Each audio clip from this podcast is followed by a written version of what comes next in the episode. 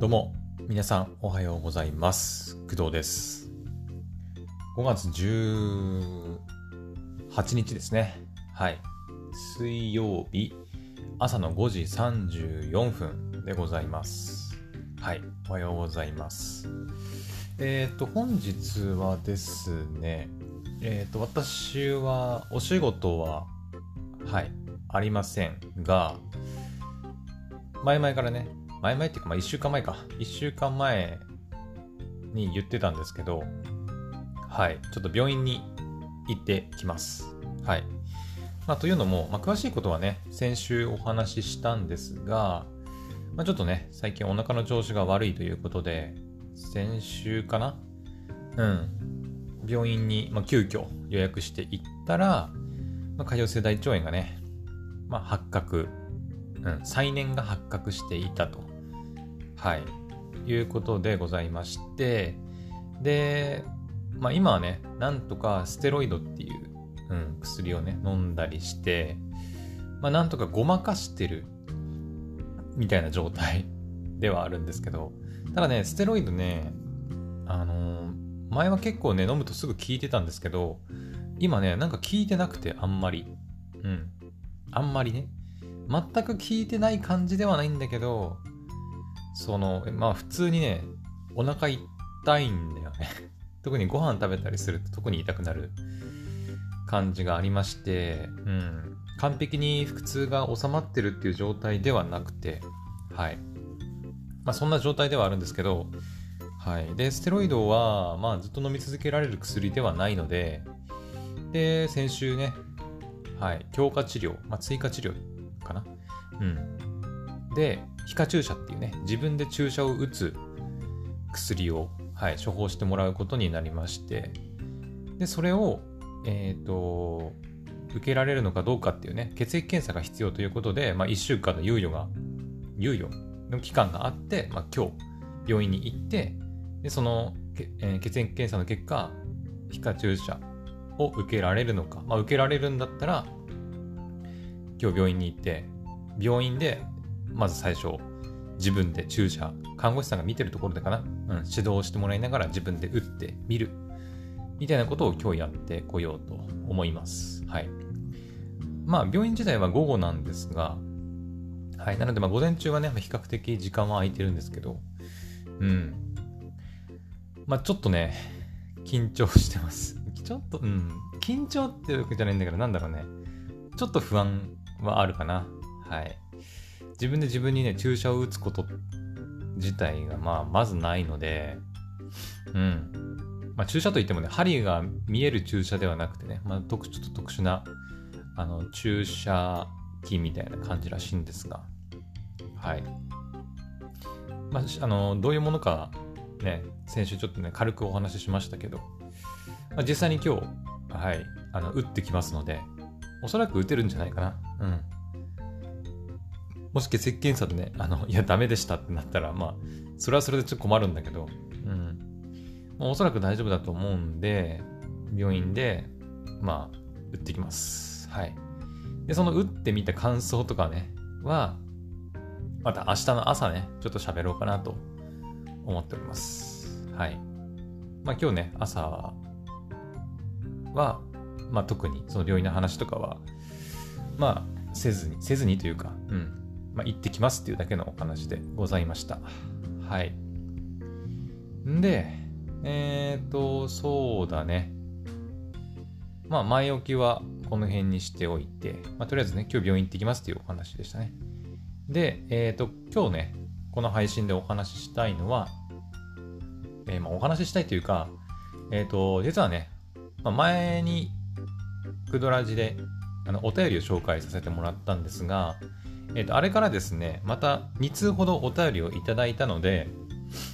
えー、今回はそのお便りに、まあ、ちょっと回答していこうかなと、はい、思っております。はい本当にあのありがとうございますお便りね、えー、でそうですねうーん、まあ、お便りのなんていうのかなちょっと要望的なものも入ってたりするんで、その要望に今すぐここで答えるっていうよりは、まあこういう対応していきますよみたいな感じ、うん。あの、ですね。はい。この回で全ての要望に応えるっていうよりは、あの、こういう要望がありました。じゃあその要望には今後こういうふうに応えていきますっていうのをちょっと答えていこうかなと、はい、思っております。はい。じゃあまず、早速ね、いつつめ読んでいきましょう。いつつめ、ラジオネーム、多くに住むものさんからいただきました。ありがとうございます。えーとね、以前、音ゲーの動画をアップするとおっしゃっていましたが、なかなかアップされません。工藤さんの音ゲー動画が気になって夜もななじかんしか眠れません。どうにかしてください。というね、メッセージをいただきました。はい、ありがとうございます。えーとですね、まず一つ言わせてください。えーとね、夜ななじかんも寝れてるんだったら十分だと思います。うん。もう、もうがっつり寝てますね、この方はね。うん。本当に気になってるのかどうかはよくわかりませんが。はい。まあ、しっかり寝れてるということなんでね、そこは安心かなと、はい、思います。私のせいで、あの、睡眠不足とかになってたらね、ちょっとさすがにいたたまれないんですけど、まあ、ななじかんも寝てれば大丈夫でしょう。はい。まあ、私もね、最近はもうくじまえとかにはもう布団に入って、うん。大体私しちじぐらいにご飯食べるんですけど、うん、しちじぐらいにご飯食べて、最近しちじまえとかにも食べるかな、もう。うん。なんかね、もうとにかく早く寝たいというか、もうね、まあ、最近朝早く起きることが多いので、もうすぐ眠くなるんだよね、ご飯食べたら。はい。なのでしちじぐらいにまあ大体ご飯食べて、で、ちょっと軽くね、こう、スマホで YouTube なんか見たりして、ゲームしたりしてると、まあ、ちょっとうっつらうっつらしてきて、あ、もう寝ようってなって。でもくじまえくらいにはもう布団に入って、で軽く布団の中でこう エーエスエムアール とかね、ちょっと聞いたりしながらこう、こうなんか寝落ちする直前まで行ったら、もうあとはスーッと寝るっていうね。うん、なのでもうじゅうじぐらいにはもう確実にね、もう寝てる、うん、かな。で、朝よじとか、まあ、ごじとかに起きてますので、まあ、私もね、大体ななじかん、はちじかんくらいは、はい、寝てるんじゃないかなと思いますので、まあ、この方ね、あの年齢いくつぐらいかはちょっとわかりませんけど、うん。年取るとね、あの睡眠時間どんどん減っていくっていうか、ね、あんまり必要ないっていうふうに言われたりも、まあ、するわけですけど、だからおじいちゃんおばあちゃんはね、結構早起きだったりするんですけど、うん、私は今年にじゅうきゅうになるんですけど、どうなんだろう、世のね、アラサーの人たちと比べると私は結構寝てる方かなと。と思いますね。はい。まあ、そもそもね、世のアラサーの人たちに比べるとあんまりお仕事もしてないので、結構まあ寝る時間もね、余裕があったりとか、うん、働き方の違いもあるとは思いますが、まあそんな感じで、私も結構寝てるんでね、はい。まあこの方もななじかん寝れてるんだあれば、まあもしかして、まあ、小学生とか中学生であればもうちょっと寝た方がいいのかなってね、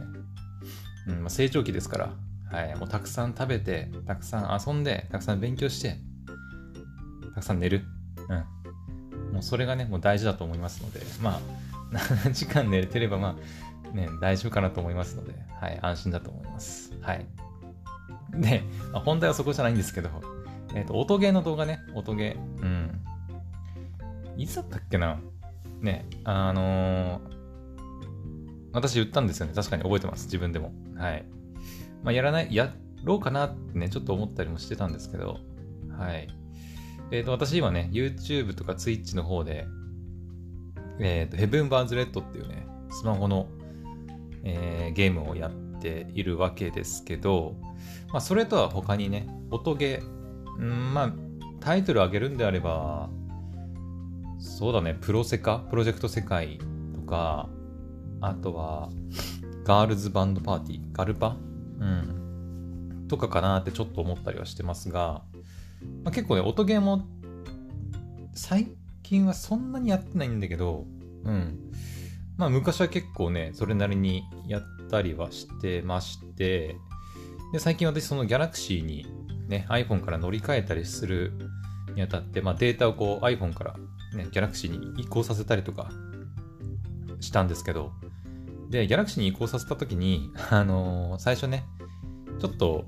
あのー、なんていうの、 Galaxy って保護フィルムがねこう最初から貼ってあったりして、で私ね手がね汗っかきなんで指がねこう反応しないんですよ、音ゲー、うん、だから音ゲーやるときはあの、まあ、iPhone の時もそうだったんだけど、えー、指サックつけたりね、うん、あのなんていうの、指サックってえっとね、布製なんだけど銀繊維が入ってて、あの、まあ、指につけるこうなんていうの、手袋みたいなやつがあって、でそれを使うと、まあ、汗かいててもねこうツルツルツルツルしてるんで、まあ、手袋つけてるようなもんなんでね、はい、だから滑りが良くて良かったんですが、まあ、Galaxy ってねその保護フィルムが貼ってあって、で反応が悪いんですよ、うん、反応が悪くて、であの普通のねスマホゲームであれば、まあ、そんなにねあの瞬時のこうタップの差とかであんま大したことないので、まあ、かろうじて反応すればいいぐらいなんだけど、音ゲーはやっぱりそういうわけにもいかなくて、でノーツがこういっぱい流れてきてさ、それを的確にやっぱタップしていくのがまあ音ゲーの魅力だと思いますので、あの反応が鈍かったりすると全然お話にならないんだよね、クリアできない、うん、でちょっとね音ゲーは難しいのかなって、まあ、言ってたりしたんですけど、でその問題に関しては、はい、解決できました、はい、でまあ、どうやって解決したかというと、まあ、簡単に言うと Galaxy の標準の機能でタップの感度を上げるっていう機能があることを知りまして、で感度を上げたらねあの何の問題もなく、うん、あの保護フィルムももちろん貼ってあるし指サックもつけた状態でプレイしてみたんですけど、何の問題もなく遊ぶことができました。はい。最初ね、その指サックなしでやろうかなとか、あとは保護フィルムも思い切って剥がしちゃおうかなとかね、考えたりもしたんですが、あのタップの感度をあの上げるだけで、はい、問題なくあの音ゲーすることができました。はい。まあこれはね、Android なのか Galaxy のなのか、まあ標準のね オーエス の設定の機能として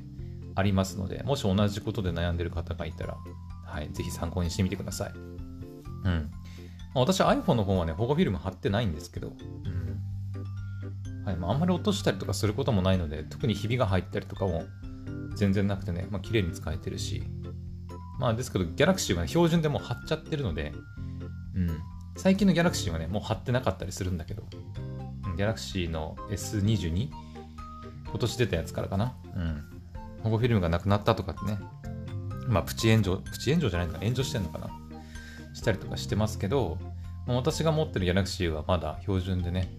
えー、保護フィルムが貼ってあったりしたので、まあ、そういう問題もあったりしました。はい。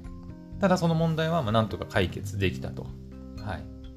でここからですよ。でその問題が解決されたんで、あの音ゲーの動画をあのまあ、Twitch で配信して YouTube にアーカイブ上げようかなみたいなことを言ったんだよね。うん。おそらく今回あの送ってくれたあの多くに住む者さんはおそらくそのことを言ってるんだと思います。はい。で、えっ、ー、とまあやろうと思えばできるんですよ。うん。ただあのー、一つねもう一つ懸念点があって、はい。で私ですねそのゲーム配信どうやってやってるかっていうと、Galaxy に Twitch のスマホアプリをダウンロードして、Twitch のね、スマホアプリの配信機能を使って、えー、ゲーム配信やってます。はい。Twitch でライブ配信をやりつつ、そのアーカイブ動画を要は Twitch でサーバー上に要は保存されてるわけじゃないですか。まあ設定が必要ではあるんですけど、でその、えー、アーカイブに残ったものをえー、YouTube にアップするっていう形で私は配信しています。はい。なので私はそのゲーミング ピーシー とかを買ってその オービーエス とかで配信とかっていうのはやってないんですよね。うん。オービーエス の配信はねやったことあるしやり方もなんとなくわかるんだけど、あのですね私のパソコンの性能がねあまり良くなくて、はい。まあグラフィックボードとかもね入ってなかったりするので、うん、ちょっとね厳しいんですよね、その辺配信環境が全然整ってなくて、はい、まあ、なので、まあ、スマホいっこでね今は配信しております。はい。ただそのヘブンワズレッドのね配信見てもらってる方ならわかると思うんですが、ヘブ版なん違うえっ、ー、とねなんていうのかな、結構そのスマホから要は Wi-Fi を使って配信してる状態、無線のインターネット、うん、で配信してる状態になるので、やっぱりねちょっとね画質がグンってこう落ちたりする場面があったりするんだよね。うん。やっぱりちょっと安定しないし、はい。うん、まあ出たば結構ね出たばっかりの機能でもあったりするんですよね。はい。私がねスマホの、えー、Galaxy のTwitchのアプリかで配信始めた時はまだねベータ版の機能だったりもしたし、結構正式版になってからもねまだ日が浅いです。なので、まあ、通信が安定しなかったりするのもあるし、単純にその配信機能自体がね結構安定しないっていうのもね、うん、まあ、あったりするんで、うん、まあ、画質の問題でいくとあまり良くはないですね。やっぱりスマホの画面をパソコンの オービーエス に取り込んで配信するっていうのがベストだと思うんですけど、まあ、そうなるとやっぱり配信できるレベルの、ね、スペックのパソコンが必要になってきたりするので、まあ、そうなるとちょっとお金がかかるのでね、貧乏な私にはちょっときつい、うん、まあできれば、ね、なるべくお金をかけずにゲーム配信もちょっとやっていきたいなと思ってますので、うん。プレステフォーなんかはね標準でそういう配信機能があったりするから、それを使って配信したりしてるし、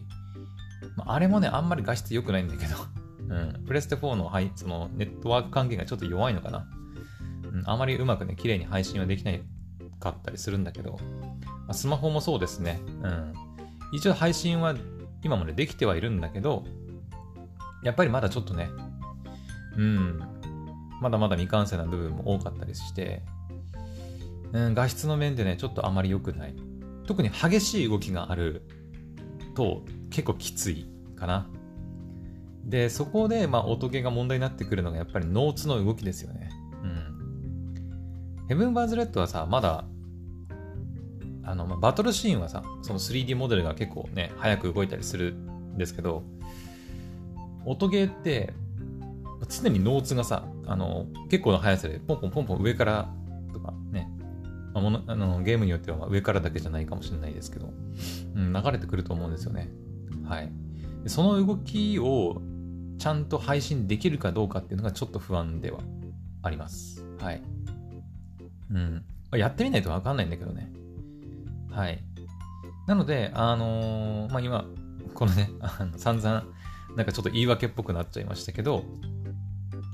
今回のメッセージでいただいた、なかなかね、音ゲーの動画アップしてませんって、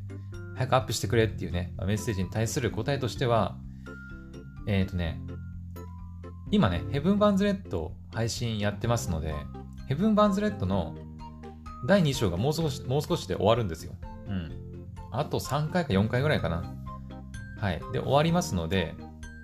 それがあの終わったら、まあ、ちょうどキリがいいんで、いっかいあのどうしようかな、プロセカがいいかな、どっちがいいかな、プロセカにしようか。プロセカの音ゲーの配信をちょっとテスト的にやってみようと思います。はい。うん。それがいいかな。はい。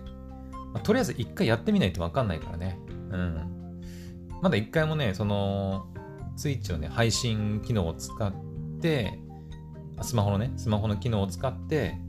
音ゲーのライブ配信をちょっとやったことがないので、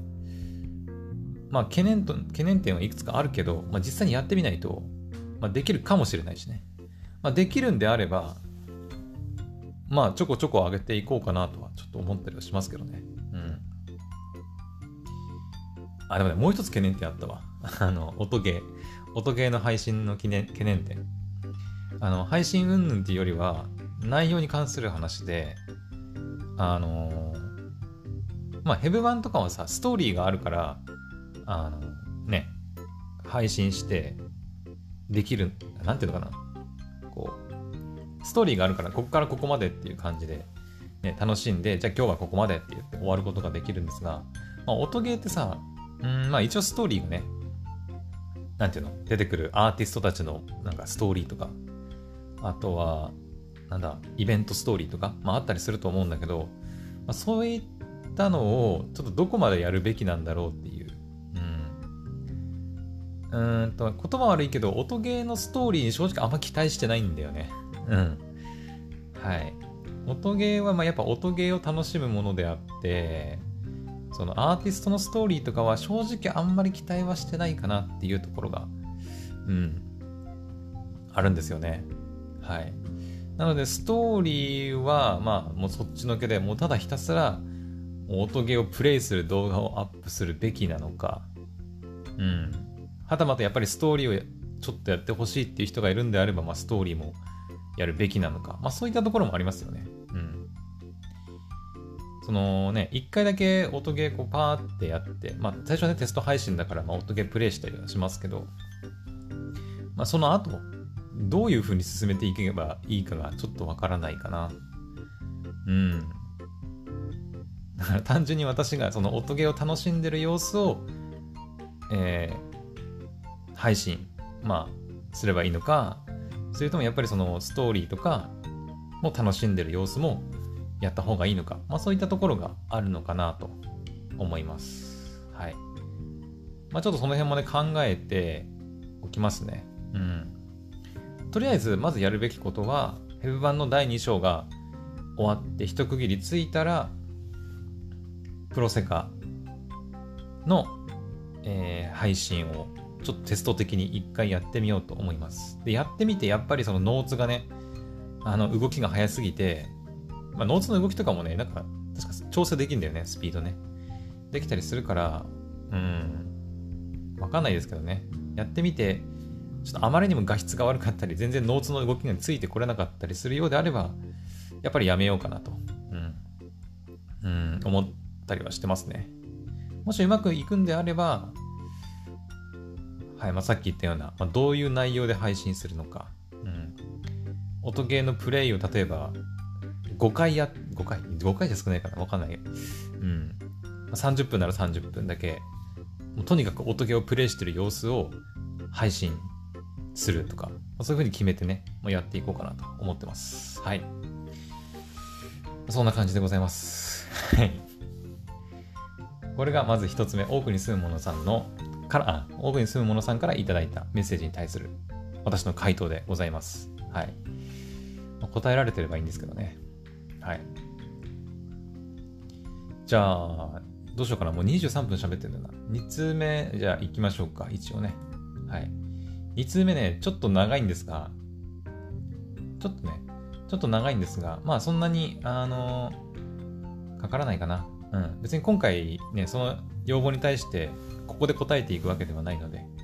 はい。じゃあ、に通目いきます。えー、ラジオネーム、もにょもにょさん。もにょもにょさん、あれですよね。いち通目いただいた方ですね。はい。ありがとうございます。えー、にどめのお便り失礼します。えー、みっつ質問があります。はい。何でしょう。えー、一つは今まで見てきたアニメ作品と漫画作品で一番好きな過去面白かった作品は何ですか？はいはいはい。二つ目はくだらじさんがポッドキャストしようと思ったきっかけは何ですか？うんうんうん。で、三つ目は、えー、彼岸のオルカの内容というか登場人物の設定とか登場人物の立場みたいなのが分かりにくいので話してくれたらなと思います。はい、なるほど。えー、今年のにがつから聞いてますが、夜聞くので聞きながら寝たり、それ以降の回だとまだ聞いていないので語っているかもしれませんがお願いします。これはあれですね、彼岸のオルカの話かな。うん。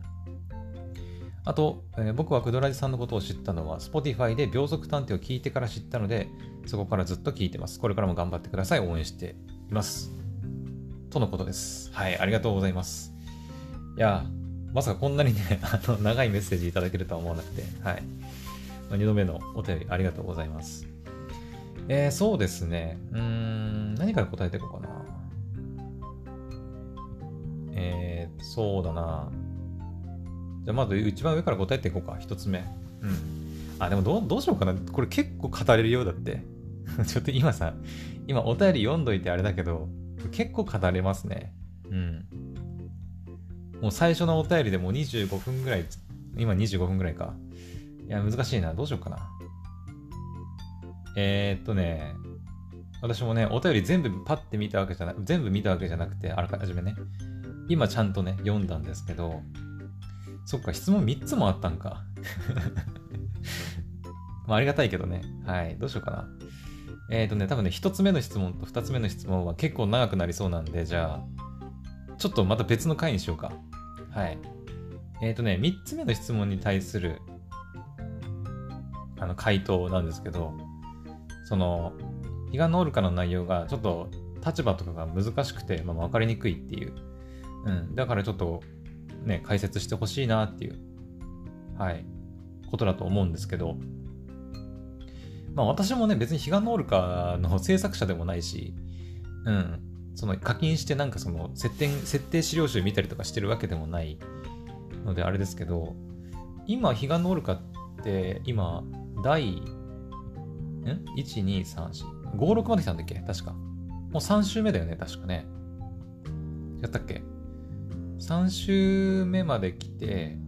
この前の日曜の夜に配信されたのがだいろくわじゃなかったかな確か。はい。えっと、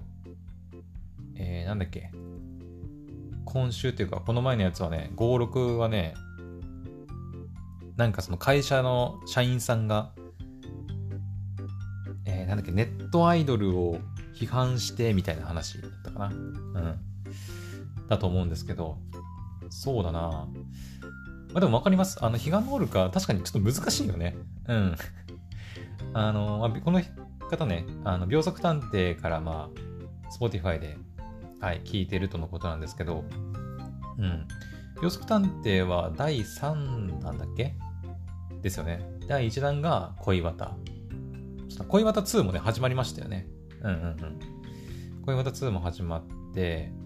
で、恋わたがまずだいいっさく。だいにさくめが名前のないゲーム。で、さんさくめが秒速探偵。よんさくめがようかご君も消えるんだね。で、ごさくめが彼岸のオルカとなってるんですけど、わかります。あのね、彼岸のオルカ確かに難しい。うん。うん。まあ、もともとが小説だったりするから、そのね、原作者のこだわりだったりとか、結構設定なんかがね、いろいろ盛り込まれているんだと思うんだけど、音だけで聞いてるとね、結構ね、分かりづらい部分ってありますよね。うん、やっぱビジュアルとか、アニメと違って、その、なんていうの、見た目で知れる情報がないから、やっぱ音だけでね、あ、分からないといけないっていうのも あ, あるので、はい、まあ、前にも話しましたけど、なんか、なんだっけ、コミック化？うん。漫画になってたり、あとはなんかいろいろなグッズが出てたり、あとはオーディオドラマ、ポ ケ, ポ, ケポケットドラマだっけみたいなやつ出たりとかね、してますので、結構ね、設定細かいんじゃないかなと、まあ確かに思います。はい。で、あの、まあ私もね、後で解説してもいいと思うんですけど、えっ、ー、とね、YouTube のね、スタジオコエミーさんの、えっ、ー、とね、YouTube でスタジオコエミーさんのチャンネルをチェックしてもらって、そういえば、またちょっとあれで話してみますけど、スタジオコエミーさん、チャンネル登録者数いちまんにん突破したらしいです。はい、おめでとうございます。はい。えー、で、そのコミュニティっていうところをね、まあ、開いてもらえると、はい、あのー、チャンネル登録者いちまんにん突破しましたっていうね、メッセージが今一番上に来ていますが、うん。で、そこの欄をね、こうやって辿っていくとね、彼岸のオルカのね、あの、なんていうの、情報がね、結構出てるんですよね。例えば、えー、っと、そうだな。あ、コエミーフェスの話もしなきゃな、ちょっとね。よし、ちょっと後で話しますね。えー、っと、例えば、あ、これこれこれ。えー、っとね、スタジオコエミーさんの YouTube チャンネルのコミュニティの方を見ていただいて、えー、っとね、これはじゅういちにちまえ。かな、うん、じゅういちでだからまあごがつのなのかとかに出てたやつなのかな、はい、に投稿されたやつで、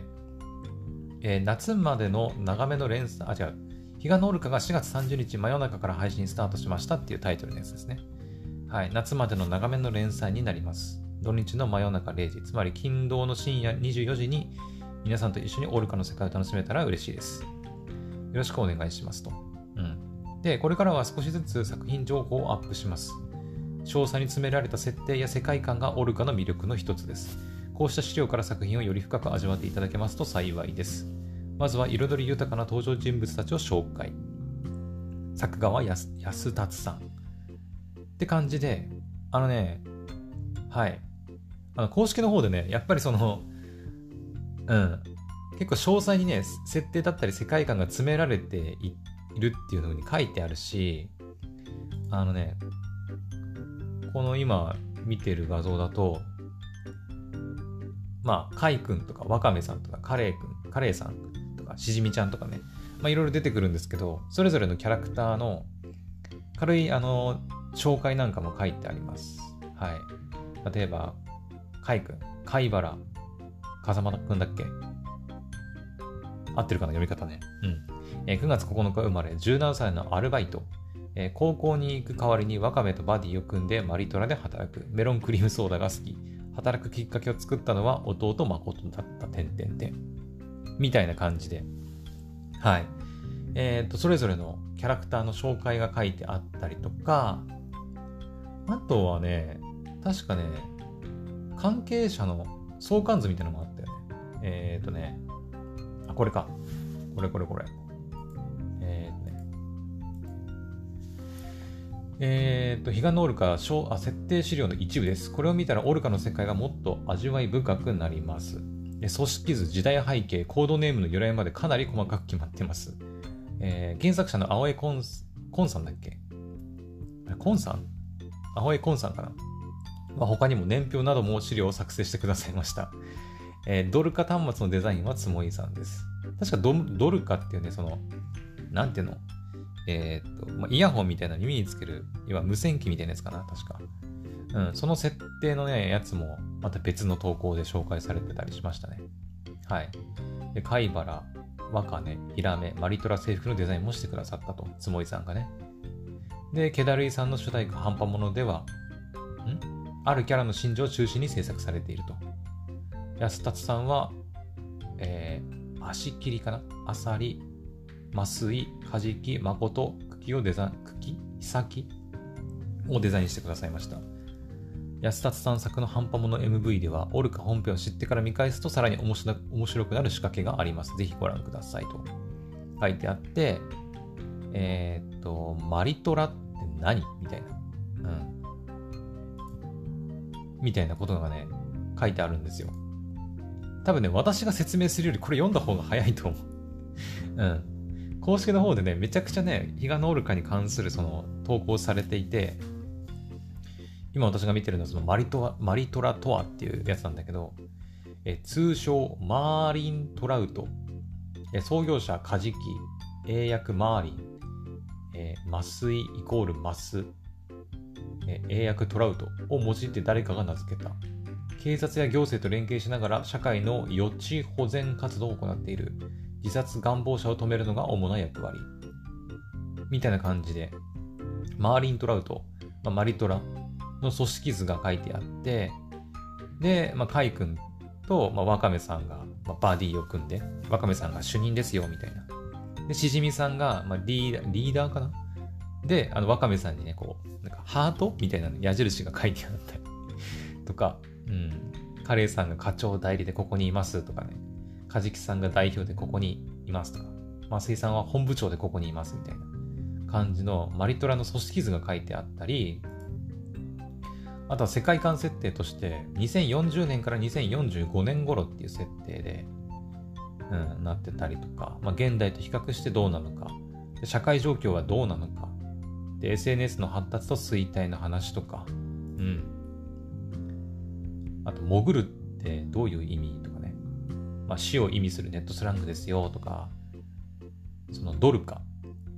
ん、マリトラが開発した自殺願望者を検知するシステムみたいな、ね、ことが、うん、あ、コードネームについてもいろいろ書いてあるねマーリン・トラウトのメンバーは内勤外勤問わずコードネームをつけられ、勤務時間中は原則その名前を使用していますと。うん。はい。ワカネさんってね、最初ワカメワカメって呼ばれてて、私ワカメって本名なのかなと思ってたんだけど、まあコードネームだったってことだよね。うん、あだ名とかではなくて、もうコードネームで呼び合うようになってるっていうことだと思います。はい。基本的にあれですよね。あの。海にちなんだ名前が多いですよね。うん。アサリさんはシジミとか、ヒラメさんはカレイとか、貝原くんは海牛くんになりかけていたとかね。うん。まあ紆余曲折あって貝くんかな。うん。になってますみたいな。結構ね、うん。私がこう一から全部説明するよりも、スタジオコイミンさんの YouTube のコミュニティの方で。彼岸のオルカの設定資料の設定資料だったり、あとはカイ君とワカメさんのバディの年の差バディのね立ち絵が公開されてたり、あとコミカライズ決定してますよみたいな感じで情報も出てますし、あのドルカのね端末のデザインのなんだこれえーっと設定資料か。設定資料がね、まあ、公開されてたりするので、それをチェックしてもうなんとなくねその世界観を頭に入れて聞くと、まあ、非常に楽しめるんじゃないかなと思います。うん。まあ、私もねちょっと後でね個人的に読んでからまたね今週の土日も配信されていくと思いますので楽しもうかなと思います。うん。はい。まあ、回答になってるかな。はい。まあ、これがね今回。あのもにょもにょさんからいただいた、まあ、みっつめの質問、あの彼岸のオルカの内容がちょっと難しいからあの立場みたいなものとか、うん、話してくれたらいいなっていうふうにいただいたんですが、はいまあ、私があの、まあ、話すよりも公式の、えー、YouTube スタジオコエミーさんの YouTube チャンネルのコミュニティの方を開いていただけると、はい、分かりやすいものがたくさん投稿されてますのでよしよもしよければチェックしてみてください。一応概要欄にね、あのー、スタジオコエミンさんのコミュニティのリンク貼っておくんで、そこから飛んで見てみるといいかなと思います。はい。まあそんなところですかね。うん。はい。で、一つ目と二つ目の質問はさっきも言いましたが、ちょっと長くなりそうなんで、まあまた後日お話ししたいと思います。うん。アニメ作品と漫画作品で一番好きな作品か。なんだろうな、まあ、ポッドキャストしようと思ったきっかけはね、実はクドラジでも喋ってたりはするんだけど、うん。まあでも去年かな、去年ぐらいにね、うん、喋ったりはしてるんですけど、まあ改めて話すのもありかなと思いますね。はい。まあ、最近聞き始めてくれてる人もね、まあいるのかなと思いますので、まあこれを機にね、お話ししてみようと思ってます。はい。なので、えー、今回はもよもよさんからいただいた質問の一つ目二つ目はまた後日お話ししたいと思います。はい。というわけで、えー、今回はえっともよもよさんと多くに住むものさんから、まあ、いただいたメッセージに答えてみました。ちゃんと答えられてたらいいんですけどね。はい。もしねあのえそれどういうこととかね。